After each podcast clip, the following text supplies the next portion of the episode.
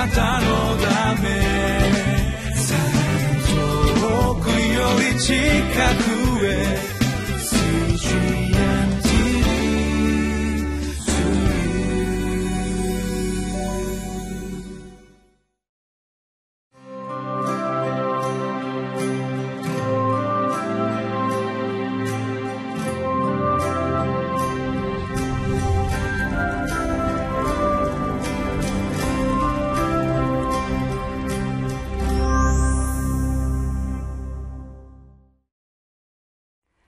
習志野キリスト教会の山田泉です。今日は2月18日木曜日。聖書はマタイの福音書18章1節から11節を通して学んでまいります。テーマは謙遜と使える姿勢を生活の原理としましょうというものです。私たちは今全員地球の上に住んでいます。イエス様から罪を許されて魂の救いを預かっていますけれども私たちは今天の御国に入っているものではありません。この地上で神様の国を生きようとするときに私たちはついついこの一般社会のものの見方とか考え方とかそういうものが信仰の世界の中にずれという形で入り込んでしまうことがあるのです。イエス様から今日はずれてしまうことはありませんか？また信仰の未熟なために至ってないことはありませんか？と教えられたいと思います。そのずれと至らないこと。それは謙遜であること。使えるものであることです。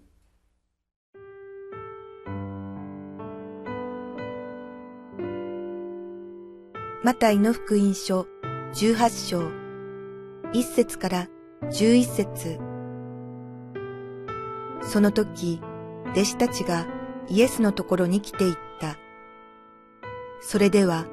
天の御国では誰が一番偉いのでしょうかそこでイエスは小さい子供を呼び寄せ、彼らの真ん中に立たせて言われた。誠にあなた方に告げます。あなた方も悔い改めて子供たちのようにならない限り、決して天の御国には入れません。だから、この子供のように自分を低くする者が天の御国で一番偉い人です。また、誰でもこのような子供の一人を私の名のゆえに受け入れる者は私を受け入れるのです。しかし、私を信じるこの小さい者たちの一人にでも、つまずきを与えるようなものは、大きい石臼を首にかけられて、湖の深みで溺れ死んだ方がましです。つまずきを与えるこの世は災いだ。つまずきが起こるのは避けられないが、つまずきをもたらすものは災いだ。もし、あなたの手か足の一つがあなたをつまずかせるなら、それを切って捨てなさい。片手片足で命に入る方が、両手両足揃っていて永遠の火に投げ入れられるよりは、あなたにとって良いことです。また、もし、あなたの一方の目があなたをつまずかせるなら、それをえぐり出して捨てなさい。片目で命に入る方が、両目揃っていて燃えるゲヘナに投げ入れられるよりは、あなたにとって良いことです。あなた方はこの小さい者たちを一人でも見下げたりしないように気をつけなさい。誠にあなた方に告げます。彼らの天の見使いたちは、天におられる私の父の御顔をいつも見ているからです。人の子は失われているものを救うために来たのです。今日開かれましたテキストには2つのことが言われています。一つは私たちに幼子のようになりなさいということです。二つ目は私たちが幼子のような小さなものに向かい合う時の私たちの大人としての私たちの姿勢について教えられています。まず最初に私たちにあなたは幼子のようになりなさいと言われていることをご一緒に見ていきたいと思います。最初に私たちが毎日の生活の中で天の御国の心からずれてしまうことが起こりやすいのですとお話ししましたがそれはどういうところに起こりやすいのかなということを見てみたいと思います。私たちはいつの間にか高く登っていくこと大きくなること強くなること得すること偉くなることうまくいくことそういうことを求めていきます。競ってしまうんですね。それ自体悪いことではありませんけれども今日開かれた一節を見てみます。それでは天の御国では誰が一番偉いのでしょうか。この質問になってくるとあれ？と思わされます。天の御国にまで行って一番は誰なのか？誰が偉いのか？優れているのか？立派か？上か下か？という考え方は何ということでしょうか？この質問を聞いたイエス様は悲しかったのかな？情けないと思ったのかな？とちょっと想像してしまいます。でもこれは分かっているつもりの私たちでもいつの間にか教会の中でも信仰の中でも私はもっと強く上に立派にっていうそのような思いに支配されてしまうことがありがちなんです。人との比較で自分を判断して焦ったり安心したりということがあるんですね。どっちが上なのか下なのか私の方が少しはいいのかダメなのか。こういう見方は天の御国においては全く外れていますよ。イエス様は教えてくださいます。イエス様は3節で誠にあなた方につけます。告げます。あなた方も悔い改めて子供たちのようにならない限り決して天の御国には入れません。と言われました。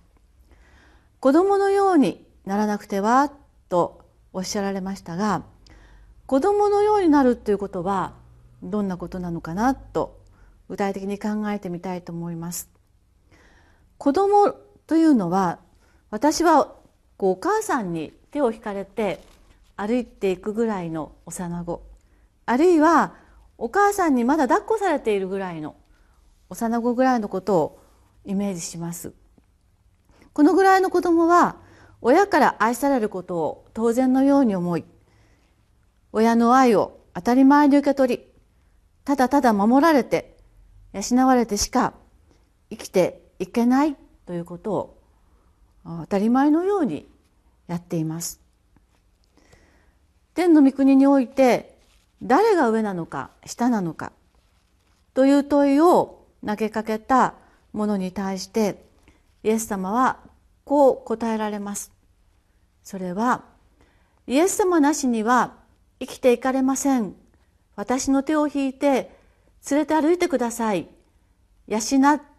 育ててください。私は何もできませんから丸がかいで愛してください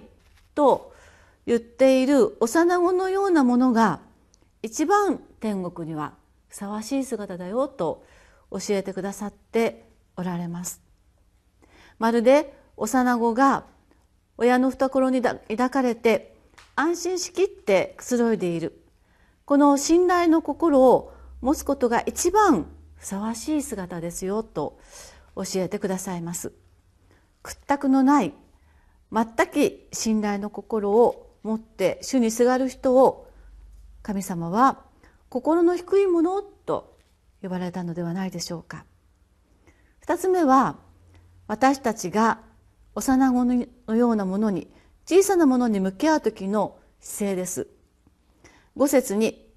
それは受け入れてください。6節につまずきを与えないでください。10節には見下げたりしないでください。とこのように教えてくださっています。私たちは自分より弱いもの小さなもの無垢な人素朴な人に対してあるいは自分の目には興味が持てなくてまた価値を乱さないと判断してしまう相手に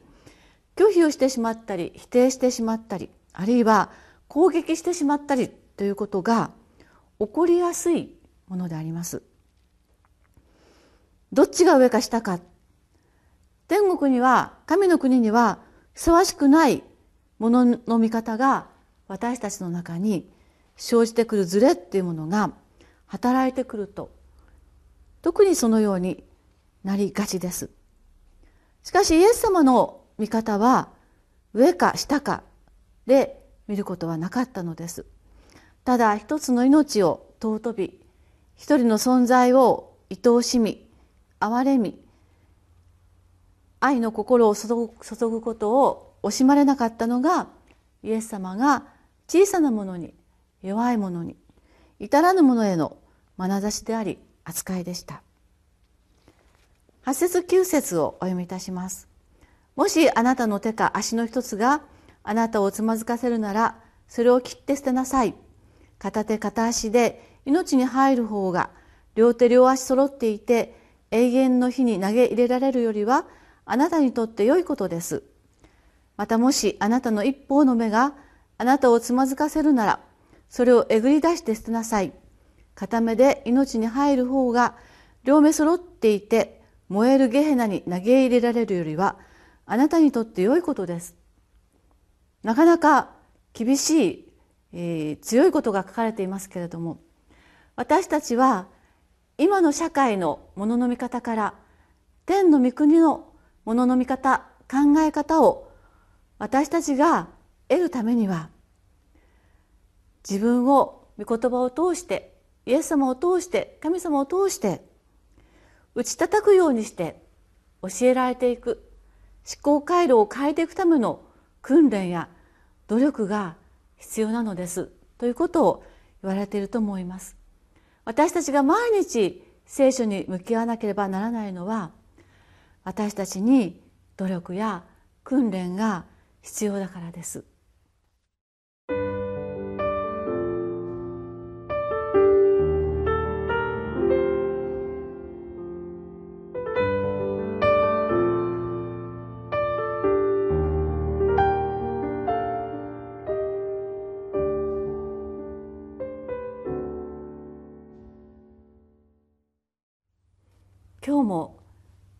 聖書を通して神様の前に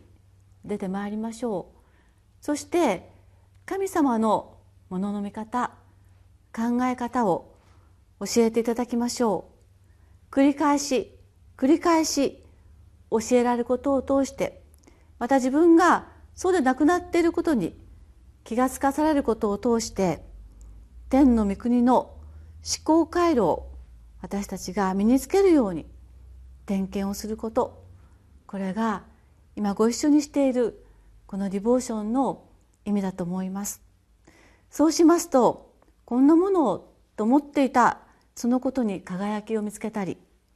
これくらいって見過ごしていたことに大きな闇の穴を見つけることがあるかと思います。生涯イエス様の考え方の中へと私たちの思いを導いていただきたいと思います。お祈りいたします。